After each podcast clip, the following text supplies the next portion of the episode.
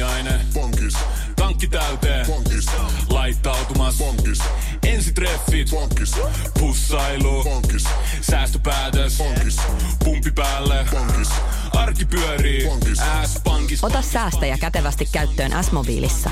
Ohjaa ostoksista kertynyt bonus tai vaikka euro jokaisesta korttiostoksesta suoraan rahastoon. S-pankki. Enemmän kuin täyden palvelun pankki. Mä oon syntynyt Jehovan todistaja perheeseen ja tämä Jehovan todistaja tausta on vaikuttanut koko mun parisuhdehistoriaan ja aikuiseen elämään hyvin voimakkaasti. Ja 20-vuotiaana erosin sitten Jehovan todistajista ja silloisesta avioliitostani. Eli olin 20 sitten eronnut nainen.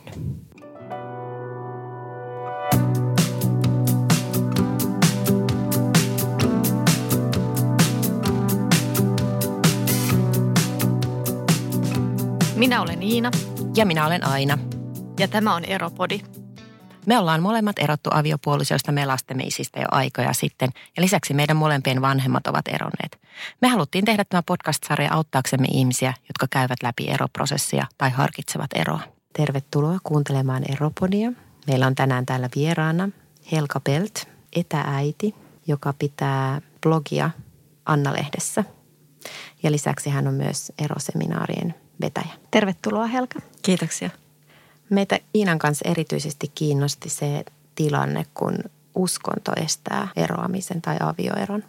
Ja meille kävi sitten ilmi tuolta sun somesta, että olet ollut Jehovan todistaja ja sitten, sitten eronnut sekä liikkeestä että silloisesta aviomiehestäsi. Kertoisit sä niin kuin ylipäänsä, että mitä tämä Jehovan todistajuus on? No Jehovan todistajuus on ää, uskonto. Ei Jehovan todistajat kutsuvat todistajia lahkoksi, mutta itse Jehovan todistajat ajattelevat olevansa ainut oikea kristillinen usko. Eli hyvin fundamentaalinen raamattuun perustuva uskonto. Ja se yhteisö, missä eletään, on hyvin suljettu. Joskus kuvaan sitä vähän niin kuin amish-tyyppiseksi. Eli vaikka ei, ei niin eristäydytä yhteiskunnasta, että asutaan ihan, ihan täällä kaikkien keskellä, mutta se on niin erilainen se säännöstö ja koko arki ja se päivärytmi, että se on ihan niin kuin eri yhteiskunta kuitenkin. Miten tämä, sanoit, että ne säännöt on siellä, niin miten nämä säännöt vaikuttaa siellä avioliittoon tai parisuhteisiin yleisesti? Miten, miten tavataan ihmisiä? Tietenkin piirien sisältä ilmeisesti. Joo, kyllä. Tai... Eli äh, Jehovan todistajien ulkopuolelta ei missään nimessä suositella otettavan seurustelukumppania. Toki ei täysin kiellettyäkään ole, mutta periaatteessa semmoista ei tapahdu ollenkaan. Eli sieltä liikkeen sisältä, koska se koko uskonto on tavallaan koko elämä. Ja jos se seurustelu tai seurustelukumppani tai aviopuoliso ei usko siihen samaan, niin se on käytännössä mahdoton se parisuhdekin.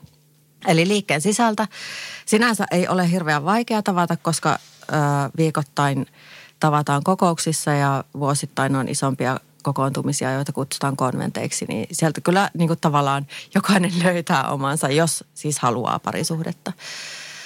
Ja tota, miten säännöt vaikuttaa niin hyvin voimakkaasti, koska käsistä pitäminen tai suutelu tai varsinkin seksi on kiellettyä ennen avioliittoa, joka johtaa sitten siihen, että mennään hyvin, hyvin nuorena naimisiin. Itse olen mennyt 18-vuotiaana heti, kun täytin 18. Wow. Eli ehkä normaaleja 18-20, eli niin semmoisessa kypsässä iässä tehdään sitten mm, koko elämään vaikuttavia päätöksiä. Miten sitten äh, kun esimerkiksi suhtautuminen seksuaalisuuteen siellä liikkeessä? Mm. Että et sit jos on parisuhteessa, niin onko se sitten vaikka perheiden tai siis parisuhteissa, kun ollaan, ollaan jo naimisissa, niin onko se sellaista, että sitä voi näyttää tai? No seksi kuuluu avioliittoon ja vain avioliiton osapuolille, että siitä ei hirveästi puhuta, joka johtaa sitten myös siihen, että ei oikein ymmärrä, mitä seksi edes on. Ja sehän nyt sitten tietenkin vaikeuttaa hyvin paljon. Esimerkiksi semmoisen 18-vuotiaan aviovaimon mm. elämää, kun ei tiedä, mitä tässä pitää tehdä. Ja kaikki, no masturbaatio esimerkiksi on kiellettyä, joka tietenkin vaikuttaa tosi voimakkaasti nuorten, nuorten aikuisten ja nuorten teini-ikäisten elämään. Totta kai. Sehän on niinku itsetuntemuksen Kyllä. perustata, että sä tunnet itsesi. Hei, tähän nopeasti väliin halusin kysyä, minkä ikäinen sä olit, kun sä tapasit sun tulevan aviomiehen silloin? No mä olin 17 ja sitten siitä puolen vuoden päästä mentiin naimisiin. Oh, Onko se vaikeaa olla pitämättä kädestä kiinni? No ei ainakaan julkisilla paikoilla, koska se on niin, se on niin me sisäsyntyinen se, se säännöstö, että ei sit, sitä niin kuin rikota, mutta ehkä sitten, ja sitten kun kahdestaan ei saa olla ennen kuin on naimisissa. Okay. Aina pitää olla esiliin. Oliko teillä aina esiliin? Joo, oli. No se meni sinänsä ihan kätevästi, koska mun silloinen aviomies oli mun siskon aviomiehen paras ystävä. Okay. me, meistä tuli semmoinen pariskunta tuo. No niin, te olitte silleen yhdessä. Joo. te ehditte olla naimisissa sitten noin kaksi vuotta. Miten se avioero sitten, hyväksykö liike sen? No Jahan todistajilla avioero on mahdollinen ainoastaan, jos jompikumpi ää, osapuolista on tehnyt aviorikoksen. Eli pettänyt käytännössä. Eli pettänyt käytännössä. Silloin saa erota ja se osapuoli, joka ei ole tehnyt tätä aviorikosta, saa mennä uusiin naimisiin. Okei. Okay. Ja jos aviorikosta ei ole tapahtunut ja toinen osapuoli menee uusiin naimisiin, niin tapahtuu Jehovan todistajista erottaminen, koska silloin on tehty sääntöjä vastaisesti.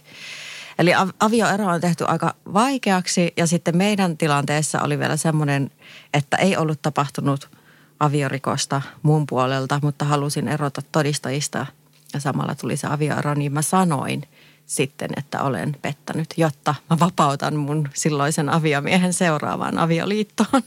Ja missä tilaisuudessa tämä sitten? No tämä tapahtui semmoisessa niin oikeuskomiteassa, mikä on Jehovan todistajien niin sanottu semmoinen oikeudenkäynti, missä käydään läpi sitten rikoksia. Aika pelottava tilanne Joo, siis kaksikymppiselle. Kyllä, kyllä. Lähtee niin kuin, ottaa harteille aika iso syytös. Joo. Ja... Mutta tavallaan halusin vapauttaa tämän miehen tästä. Mutta tiesikö mies, että sä valehtelet hänen puolestaan? No kyllä. Mä ainakin sanoin kotioloissa, että en ole tehnyt mitään.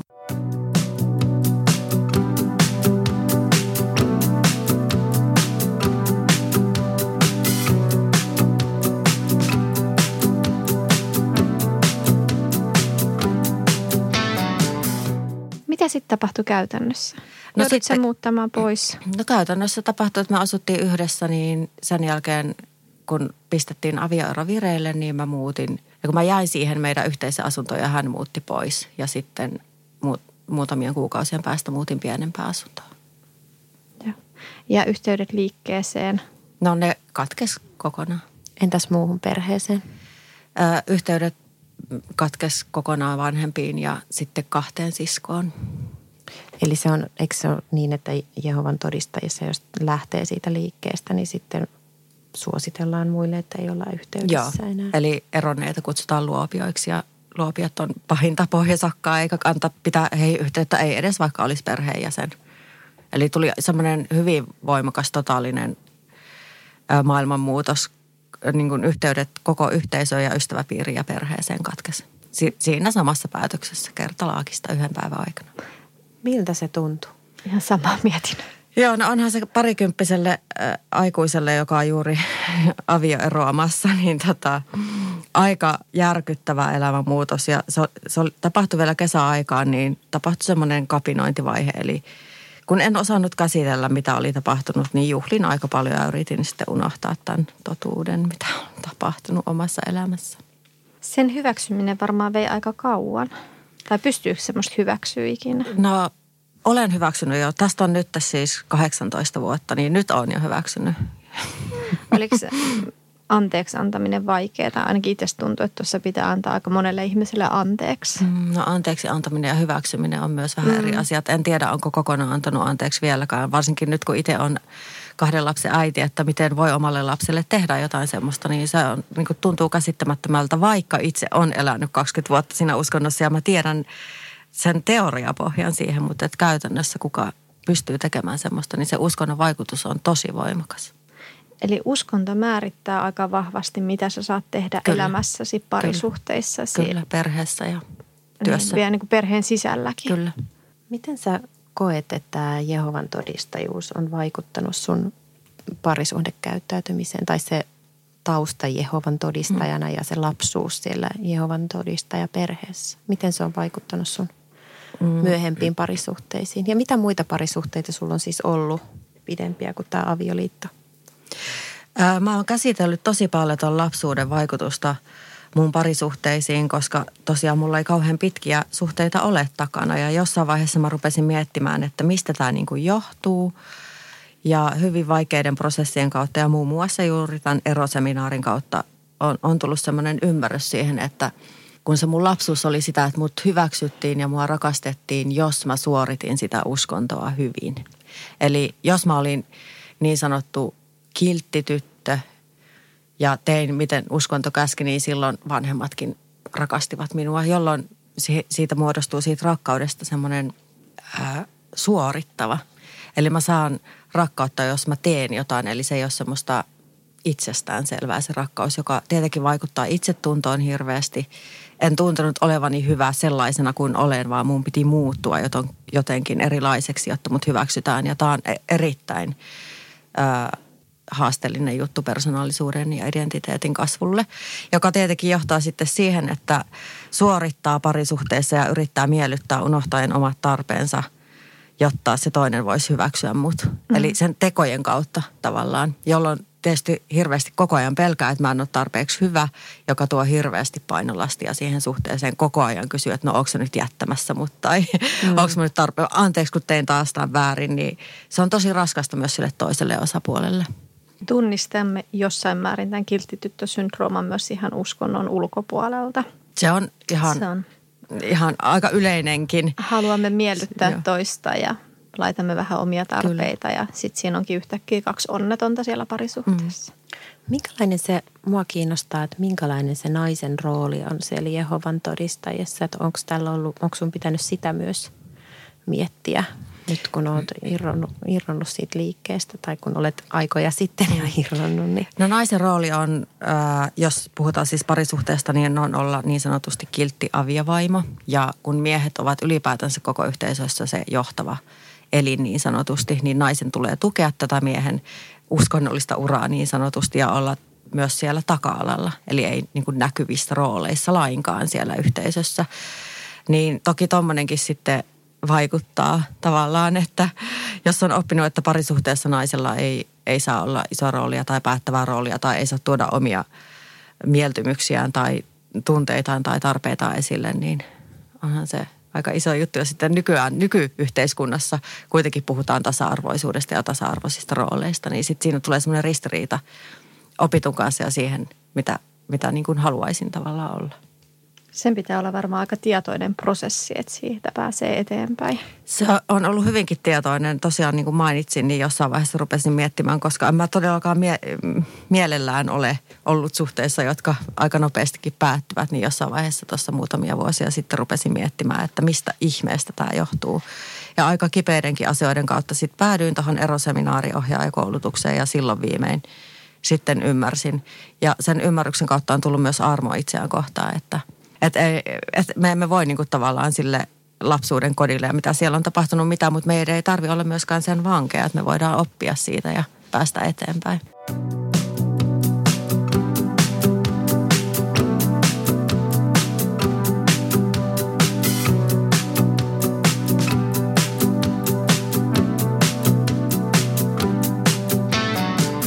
Eli, eli sulla on ollut tämä yksi avioliitto siellä nuoruudessa, mutta sitten sen lisäksi sulla on, sulla on myös kaksi lasta ja, ja ilmeisesti jotain muitakin parisuhteita tai nämä lapset on parisuhteista. Haluatko niistä kertoa myös, tai mikä sun tilanne tällä hetkellä on? Joo, eli aika nopeasti tämän Jehovan todistajaeron jälkeen sitten silloin parikymppisenä, niin tapasin mukava olla sen nuoren miehen ja saatiin lapsi tosi nopeasti. Eli mä olin 21-vuotiaana sitten jo äiti ja meidän parisuhde ei kestänyt hirveän pitkä ja jäin hetkellisesti sitten ö, aika yksin hoitamaan tätä lasta. Ja sitten olin YH-äiti 21-vuotiaana. Mutta, ilman perheen tukea? Ilman perheen tukea, joo. Mutta, joo. mutta se, se on niin, tosi mukavaa aikaa kuitenkin tämän esikoisen kanssa kahdesta oloaika ja silloin sai vähän ehkä miettiäkin, että mitä, mitä on tapahtunut muutaman vuoden sisällä. Ja, ja siinä oli isoja asioita, siinä on tosi, niin kuin tosi asioita. Niin kuin se ex-miehen tapaaminen, naimisiin meno, ero ja ero liikkeestä ja sitten vielä nopeasti lapsi. Siinä on nel, no, neljä vuoden sisällä tapahtuu aika paljon kyllä. Joo, ja eikö, eikö vielä niin, että, että tähän Jehovan todistajuuteen äh, usein liittyy se, että, että, että ei kouluttauduta kovin paljon. Joo, siihen liittyy ihan, ihan siis aikaan liittyvistä, asio- liittyvistä asioista jo senkin takia, että siihen menee paljon aikaa siihen kouluttautumiseen, joka on pois siltä uskonnolta. Niin, niin ei hirveästi tota, kannusteta siihen siksi toiseksi, jos sä menet vaikka yliopistoon, niin sitten se tiedemaailma on niin erilainen kuin se Jehovan todistajamaailma, että siitä voi vaikka harhautua. Kyllä, eli, eli siis tar- tarkoitin nyt lähinnä tässä myös sitä, että sul, silloin kun sä olit mm.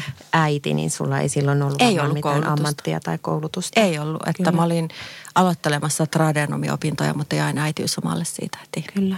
samoin tein. No mitä sitten tapahtui? No sitten se muutaman vuoden yhä kautta vuoroviikko vanhemmuuselämän jälkeen tapasin tosi mukavan miehen ja mentiin naimisiinkin. Että on ollut kaksi kertaa naimisissa, mutta tosiaan ei, ei sitten sekään liitto onnistunut ja on, on senkin jälkeen ollut sitten pari pidempää parisuhdetta ja toisesta tuli sitten kuopukseni, joka on mm. nyt sitten kuusivuotias. Ja sitten tämän eron jälkeen ei ole semmoista vakavaa parisuhdetta ollutkaan ja tästä on jo muutamia vuosia. Miten sun elämä tällä hetkellä? Ö, asuuko molemmat lapset sinun kanssa?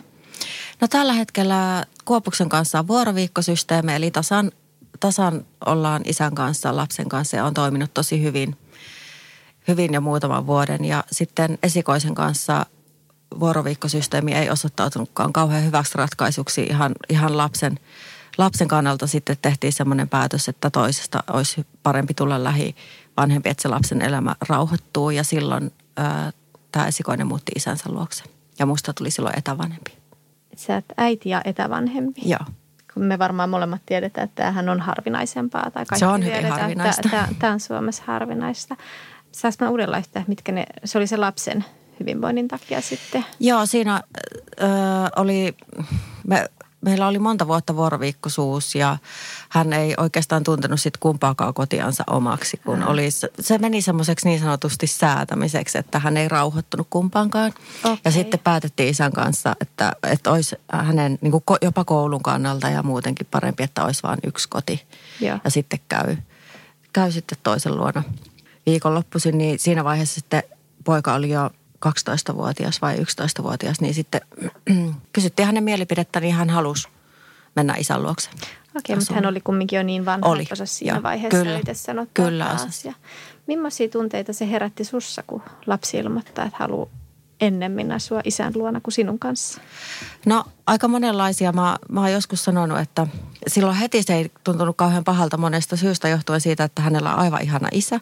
Ja mä oon ollut yhtään sitä vastaan, että totta kai jos lapsi haluaa. Ja mä tiesin jo siinä vaiheessa, että mä, että mä en tule koskaan poistumaan tämän lapsen elämästä. Että meillä on niin hyvät valit lapsen isän kanssa ja lapsen kanssa, että varmasti saadaan sovittua kaikki rauhassa ja ollaan saatukin. Ja siksi toiseksi ei just silloin, tämä mun kuopus syntyi, niin mä olin mm. tietysti aika kiinni vauvassa ja uudessa parisuhteessa, niin mä en heti niin kuin ehkä edes ymmärtänyt, mitä se etävanhemmuus tarkoittaa. Vaan sitten kun vauvakupla niin sanotusti hajosi ja olin tota vielä eronnut sitten Kuopuksen isästäkin, niin sitten siinä vaiheessa tuli, että, että aivan, että nyt mulla on niin kuin kaksi lasta ja mä oon eronnut. Ja toinen lapsi ei edes asu mun luona. Niin siinä vaiheessa rupesi tulemaan niitä vaikeita tunteita ja siihen tilanteeseen mä sitten muodostinkin se mun blogin, että mä pystyn käsitellä näitä etääitiyden tunteita. Mikä tunne siinä oli päällimmäisenä sitten? Öö, no ihan ensimmäisenä oli epäonnistuminen. Öö, siihen liittyi myös se, että mä olin eronnut tosiaan Kuopuksen isästäkin, niin että no enkö mä niin onnistu missään tyyppisiä ajatuksia rupesi tulemaan. Että suhteet loppuu ja ydinperhettä en saa Kuopuksellekaan pidettyä pystyssä, että mikä musta on niin kuin vikana. Ja siitäpä oikeastaan alkoi se prosessi, että mä rupesin miettimään, että, että mikä tässä parisuhde jutussa on, että mä onnistun niin sanotusti niissä. Ja jännää kyllä se syy yleensä löytyy itsestään. No se löytyy vaikka aina niin itsestään. niin helposti syytellään kyllä. ulkopuolisia asioita. Se löytyy aina itsestä. Joskus sanotaan, että parisuhteessa aina kaksi aina on kaksi, mutta me ei voida vaikuttaa sen toisen käyttäytymiseen lainkaan. Joten ainut mahdollisuus on vaikuttaa omaan käyttäytymiseen. Mm. Miten sun lähipiiri on suhtautunut tähän etääitiyteen tai, tai muut ihmiset?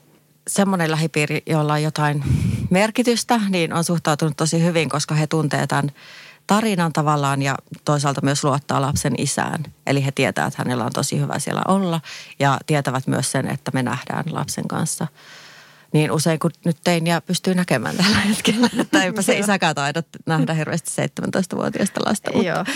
mutta sitten varsinkin tämän blogin perustamisen jälkeen niin tuli ihan, ihan tota, kauhistuneitakin kommentteja ja suhtautumisia, koska etääitiys on todella paljon harvinaisempaa kuin etäisyys. Mm. Etäisiltä ei koskaan kysytä, miksi sä oot etäisä. Mutta etääideltä varmaan melkein aina kysytään ja siellä on ehkä taustalla sitten semmoinen ajatus, että sus pitää olla joku vika, että et sä pysty olla lapsesi kanssa, kun taas isiltä ei, isä, isästä ei ajatella, että hänessä on joku vika, jos hän on etävanhempi. Tämä pitää kyllä niin paikkansa. Mm. Mun mielestä toi kyllä, mitä sä kerroit tuossa syistä, niin kuulostaa siltä, että sä olit kumminkin tosi vahvasti sen lapsuuden mukana sen lapsen elämässä. Ja äh, te tunnistitte täysin hyvin, että se on niin kuin lapsen etu ollut kyllä varmaan aidostikin. Kyllä, ja ehdottomasti sen jälkeen lapsen elämä rauhoittu. Ja se on ollut varmasti hänenkin lapsuuden kannalta yksi tärkeimmistä päätöksistä, että se vuoroviikkoisuus päättyi.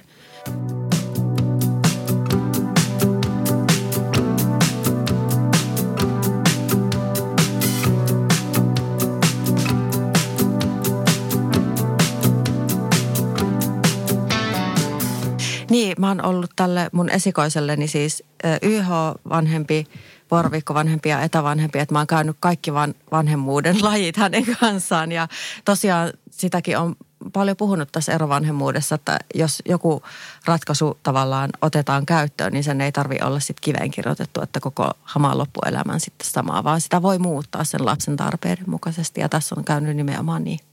Tuo on tietysti aika hieno ajatus, mitä me ollaan Ainan kanssa myös. Se pitäisi varsinkin lapsen kasvaessa osaa miettiä niitä lapsen tarpeita ja sitten varsinkin kun lapsi alkaa olla ton ikäinen, että silloin se oma tietoisuus omasta itsestään ja hyvinvoinnista, niin myös kuulla sitä, mutta toki kannustaa pitämään yhteyksiä molempiin vanhempiin, että vaikka isi ei olisikaan niin kiva tyyppi, niin kyllä isiä on ihan hyvä tavata sen niin kuin pidemmällekin. Haluaisit sä kertoa ihan niin kuin tällaisen etääidin näkökulmasta, että minkälaista se etävanhemmuus on, kun useinhan se on niin päin, että, että jos nainen on se lähivanhempi, niin sanoo kaikenlaisia totuuksia siitä etävanhemmuudesta tai etäisyydestä, että joo, että ne vaan ne ei mitään muuta kuin, se ottaa vaan rusinat pullasta se etävanhempi ja ne syö vaan karkkia siellä ja, ja se etävanhempi ei ota mitään vastuuta ja kaikki vastuu on minulla ja näin. Niin mi- miten sä koet sen ja pitääkö nämä paikkansa ja miten, miten, miten sä voisit nyt niin kuin jakaa tätä, näitä tunteita, mitä siihen liittyy, siihen etävanhemmuuteen? No tavallaan kaikki mitä sanoit, niin kyllä pitää paikkansa, että mä oon semmoinen rusinapulla vanhempi varmaan siinä mielessä, että kun, kun on niin voimakkaasti enemmän toisen vanhemman luona, niin siihen arkeen ei millään pääse mukaan siihen kouluarkeen ja että milloin on mikäkin aine ja milloin sä meet nukkumaan ja mitkä vaatteet sä pistät, niin siihen oikeastaan, siihen ei pysty puuttumaan millään tavalla. Niin sitten kun se lapsi tulee mun luo, niin se ei ole arkea, vaan se on tavallaan juhlaa, jolloin mm. tosiaan ehkä haluakin sitten herkutella ja katsoa elokuvia ja valvoa myöhään. Ja, koska yleensä se tapahtuu vielä viikonloppuisin, niin ei ole sitä kouluarkea siinä. Että tavallaan se on sitä, sitä semmoista ei, ei-arkea sen lapsen kanssa. Ja vastuunottamisesta, niin me ollaan ihan tehty tietoisesti se päätös, että isä, isä ottaa sen vastuun esimerkiksi kouluasioista, koska etävanhempana on niin paljon vaikeampi sitten olla niin kuin kärryillä, mitä siellä koulussa tapahtuu. Niin te olette lähivanhemmakaan pystynyt keskustelemaan Joo. nämä säännöt auki. Kyllä. Se on. Ja just se esimerkiksi, että mitä elokuvia saa katsoa.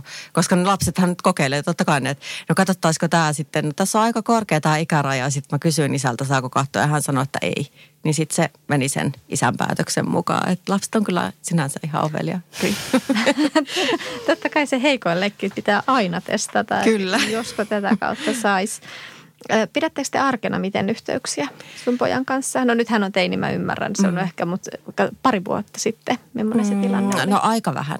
Joo. Että yleensä se yhteydenpito oli semmoista, että milloin tuut ja sitten sovittiin kelloajat ja sitten hän tuli. Mutta kyllä me nykyään jonkun verran viestellään WhatsAppissa tai soitellaan ihan muuten. Ja sitten saattaa nähdä silleen päiväsaikaan aika extemporeekin. No en, entisaikaan pysty mennä yhtäkkiä vaan ravintolaan nykyään ehkä pysty, mutta käytiin leffassa, leffassa tai syömässä tai muuten sille jos kummallekin sattuu vaan sopimaan, niin se, semmoisia, no oikeastaan aika kivoja, niitä on kaivannutkin nyt tässä korona-aikana aika paljon. Sanotko vielä, että, että milloin se siis tarkalleen tapahtui tämä etääityyden alkaminen? Minkä ikäinen hän oli silloin tämä sun lapsi? 12. Okei. Okay. Joo, piti oikein miettiä. eli eli niin kuin esi, esiteini ikään kuin. Kyllä. Joo. Mutta just siinä iässä myös, missä periaatteessa aletaan kuulemaan Kyllä. lapsen Kyllä. omia toiveita ja tarpeita myöskin niin kuin vähän tarkemmalla korvalla. ehkä.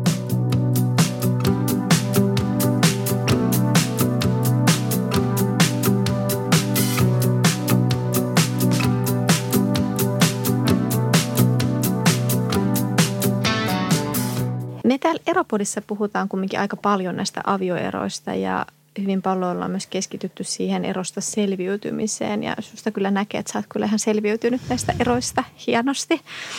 Mitä sä oot oppinut sun eroista sekä lasten isien kanssa tai näistä avioeroista ja olisiko sulla jakaa meidän kuulijoille ehkä sellaiset parhaat vinkit, miten erosta pääsee yli? Tai mitä ei kannata tehdä eron Mitä älä, jälkeen. älä ainakaan tee. No, Tätä äh, muuten mekään ei ole kerrottu, mitä ei saa tehdä. no, nyt on ihan pakko sanoa, että mitä älä ainakaan tee ole, että käytä sitä lasta kostona, kostovälineenä toista vanhempaa. Tämä on ehdoton, koska se, mitä lapsuudessa tapahtuu, niin olen oppinut, niin vaikuttaa niin paljon aikuisuuteen, että, että en haluaisi, että ketään lasta käytetään siihen. Tämä taas, miten se, siitä on helpompi siitä erosta tehdä semmoinen, että ei tarvitse käyttää kostovälineenä lasta tai mitään muutakaan, niin on se, että käsittelee ne omat tunteensa. Ja siihen taas tarvitaan aikaa ja halua myös käsitellä niitä tunteita. Eli sitä varsinkin sitä vihaa ja pettymystä ja ahdistusta. Jos ne pystyy käsittelemään hyvin, jopa, jopa jos olisi täydellinen tilanne niin sen ex-kumppanin kanssa, niin silloin ei jää mitään kaunaa. Ja silloin niistä parisuhteista jää semmoinen kaunis muisto, koska kaikki parisuhteet ja ihmissuhteet on tosi merkityksellisiä, oli ne lyhyitä tai pitkiä. Niin jos siihen tilanteeseen tavallaan pääsisi, että ei, ei tarvitse koko sitä parisuhdetta ö, unohtaa tai, tai miettiä, että se on ollut ihan kamala, vaan muistella, että siinä on oikeasti ollut hyviäkin juttuja, mutta se tämän ja tämän syyn takia päättyi, niin silloin se katkeruus häviää elämästä. Että ehkä se on niin kuin suurin mun sää- säännöistä, että käsittele ero. Ja eron käsittely on aina shokkia, aina ero on aina kriisi, mutta siitä voi selviytyä. Ja jos joku kuvittelee, että erosta pääsee käsittelemättä eteenpäin, niin pieleen menee. Sitten se tulee vastaan jossain vaiheessa, kuten mulla on tullut. Mä oon mennyt aina parisuhteesta parisuhteeseen, kunnes nyt sitten muutama vuosi sitten tuli se stoppi, että nyt tähän pitää tehdä jotain. Niin se, että minkä takia parisuhteet mulla on päättynyt, mä en ole käsitellyt sitä mennyttä, jolloin se painolasti lisääntyy aina ja se siirtyy siihen seuraavaan parisuhteeseen. Ja sit, sitten ero tuleekin helpommin, kun on niin epävalmis mihinkään uuteen. Sitten tulee uusi ero, taas painolasti lisääntyy, sitten mennään seuraavaan ja näin seuraavan pyörä on valmis. Ihanasti sä sanotit ton, joka meillä on ollut monesti tässä itselläkin, aina ja Iinan keskusteluissa pointtina, että erot pitää käsitellä, että sieltä tulee semmoista painolastia aina siihen seuraavaan. Ja, ja sehän ei tarkoita sitä, että sä et voi siirtyä uuteen parisuhteeseen. Kyllä sä siinä parisuhteessakin ilmeisesti pystyt käsittelemään niitä asioita, mutta sitten myös pitää se parisuhteen toisen osapuolen hyväksyä se, että sulla on vielä sitä keskeneistä prosessia ja ehkä olla tukena ja auttaa siinä. Kyllä. Se vaikeutuu se käsittely uudessa parisuhteessa, koska sä oot vaaleanpunaisessa kuplassa, jolloin jos, jos on vaikkapa eronnut, eronnut mennyt eroseminaariin ää, käsittelemään eroansa ja hänellä on uusi parisuhde, niin saattaa tuntua, että hän, hän on ihan fine tämän ero, eronsa kanssa, koska on niin onnellinen tietenkin siitä uudesta. Mutta sitten jos sattuu, että tämä uusikin parisuhde päättyy, niin sitten vasta oikeastaan pääseekin käsittelemään sitä alkuperäistä eroa niin sanotusti. Että se on mahdollista uudessa parisuhteessa, mutta se vaatii tosiaan kummaltakin tosi paljon Mm, Ja tietoisuutta. tietoisuutta. Itse, itse antaisin ohjea, että mikä kiire. Että miksi et voi odottaa vaikkapa vuotta, jolloin on paljon valmiimpi sitten ehkä uuteen suhteeseen. Ei ehkä pitäisi yleistää, mutta tuntuu, että miehillä saattaa olla useammin tämä, että hypätään parisuhteesta toiseen, mutta Saattaa olla ja miehillä ehkä se käsittely on sitten erilaista. Mutta aika usein, jos miehet vaikkapa tulee eroseminaariin, niin heillä on se niin sanottu pääero taustalla sitten uusi parisuhde, joka on päättynyt aika ehkä nopeastikin ja sitten he vasta rupeaa käsittelemään. Eli laastarisuhteen Niin. jälkeen ollaan Niin. herätty ajattelemaan. En halua hirveästi yleistää sukupuolittain, Ei. mutta, mutta näin se saattaa mennä ehkä useamminkin. Sulle kuuluu nyt. Erittäin epähelkamaisesti olen ollut siis pari vuotta täysin sinkkuna. Ja käsitellyt tosiaan tämä eroseminaariohjaaja ohjaajakoulutus tuli tähän väliin. Ja mä oon käsitellyt tosi paljon mun parisuhde historiaa ja lapsuutta ja kaikkea näitä, mitä tässä ollaan keskusteltu. Ja mulla on ollut semmoinen fiilis tässä ehkä noin vuoden tai puoli vuotta, että mä oon niin kuin valmiimpi kuin ikinä parisuhteeseen, koska nyt mä en ole juossut seuraavasta seuraavaan, vaan pitänyt muutaman vuoden taudepaussin niin sanotusti. Niin tota, nyt on kyllä semmoinen fiilis, että kuka tietää vaikka tästä kohta en sinkku enää olisikaan. Wow. Ihanaa. Mm. Ihana rakkauden kesä tulossa. Rakkautta ilmassa. Kiitos tosi paljon Helka Pelt Kiitos. Tämä oli, vierailusta. tämä oli erittäin mielenkiintoinen keskustelu, mitä me odotettiin oikeastaan jo innolla, että me päästään juttelemaan sun kanssa. Ja hei kaikille muistutuksena vielä sen verran, että Eropodihan löytyy myös sosiaalisesta mediasta, eli tätäkin jaksoa saa käydä kommentoimassa siellä. Ja meille saa myös lähettää palautetta osoitteeseen eropodi.gmail.com. Mielellään vastaanotetaan ja välitetään myös Helkalle terveisiä tätä kautta. Kiitoksia kutsusta, oli ihana olla. Pidä taukoa ajamisesta. Kurvaa asemillemme hiihtämään. Saat lisää energiaa ratin taakse ja huolehdit näin tiehyvinvoinnistasi.